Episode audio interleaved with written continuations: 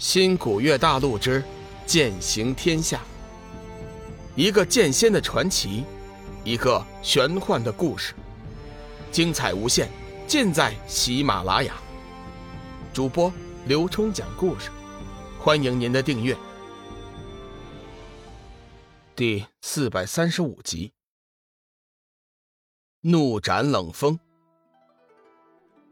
剑光临近，黑暗中。猛然传出一声高昂的嘶吼，当真是声震九天，直破云霄。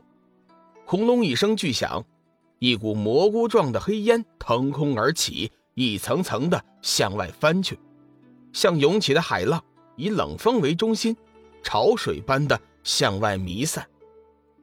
无匹的巨力一波一波的压过来，龙宇的身体有点不受控制的向后滑行。小玉脸色微变，似乎有点担心，紧紧地盯着半空中的两人。危险的气息如潮水般的袭来，周围已经完全被冷风身上的黑暗气息所笼罩。龙宇犹豫了很久，却不敢动用生命之灵来化解。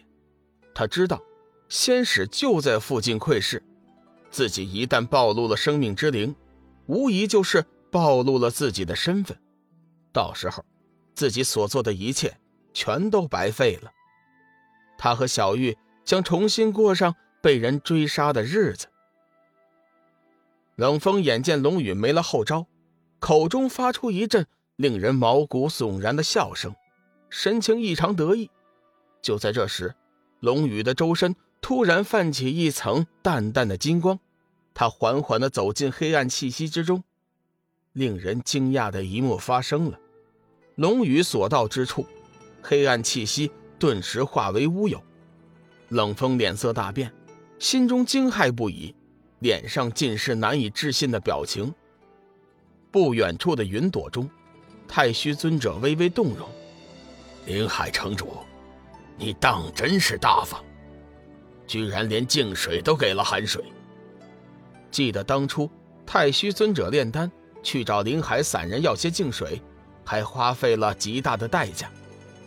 林海散人微微一笑：“你我修道之人应该明白，有些时候机缘才是最重要的。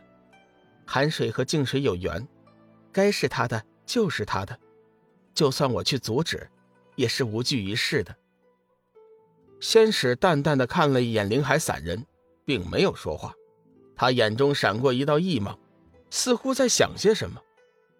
不，不可能，不可能！见龙宇一步步的接近自己，冷风发出声声吼叫，有点难以接受这样的现实。我，我是不会认输的。冷风强忍着身体和精神上的双重压迫，痛苦大吼一声，双手结印，将周身剩余的黑暗气息凝聚成一个巨大的黑色火球，以雷霆之势向龙宇砸了过来。龙宇嘴角扬起一丝笑意，面上并无惧色，依旧慢慢的向冷风走去，身上的金光也是越来越强。眼见那巨大的黑色火焰朝自己砸了过来，龙宇突然收起斩日，将悬浮在头顶的六色光能剑握在手中，大喝一声：“人剑合一！”宛如一道耀眼的流星一般，泛着金光冲向了冷风。一抹耀眼的金光突然闪亮，刹那间，四周完全被淹没在光芒里。巨响声突然爆发了出来，仿佛中雷鸣。天地在瞬间的闪亮之后恢复原来的色彩。众人都急忙注意半空中两人的情况。龙宇收起了六色光能剑，双手负背，一脸的平静。黑色的秀发随风舞动。眸子中闪烁着道道金光，远远看去，犹如九天神将。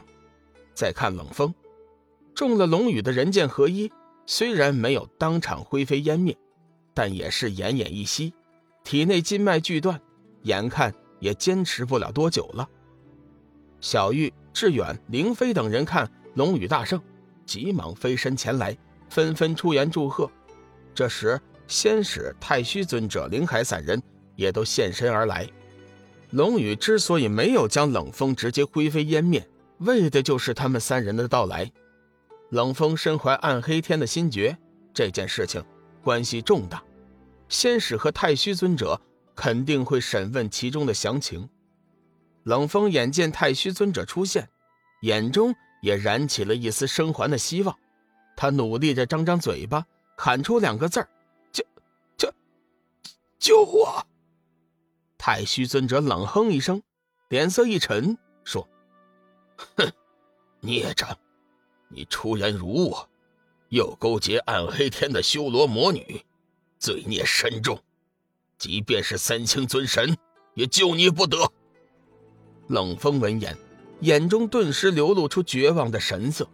仙使淡淡说：“说说，你是怎么勾结暗黑天的？”冷风恨恨地看了众人一眼，并不说话，完全是一副等死的样子。先使右手轻轻一挥，一道仙灵之气顿时进入冷风体内，护住了他的心扉。本尊已经为你续命，你现在可以说了。如果你所说的信息有价值，本尊自当为你救治。冷风心脉得了仙灵之气的相助。生命力立时恢复了一些，心中大喜，急忙说：“仙使大人，真的能救我？”太虚尊者怒道：“孽障，都到现在了，你还想和仙使大人讨价还价，还不把事情如实招来？否则，我现在就动手清理门户。”冷风怨恨的看了太虚尊者一眼，微微转身对仙使道。回禀仙使大人，其实我原本就是暗黑天的土著，后来两方大陆结界出现裂缝，修罗主人就送我来到光明天，叫我拜师学艺，作为暗黑天以后袭击光明天的内应。太虚尊者顿时大惊：“什么？上次大战，龙凤军团的机密，就是你泄露的？”冷风点了点头。不错，是我向暗黑天发的消息。孽障，你拜我门下，我对你也算不薄。你怎可做出这样的事情？我现在就杀了你！想想自己的数千大军，太虚尊者已经动了杀意。等等，我还有个问题。仙使拦住了太虚尊者，停了一下，仙使问道。如果我所料不差，光明天像你这样的内应应该还有不少吧？修罗魔女当年在仙界做星君的时候，就擅长玩这一手。其实我早就应该想到的。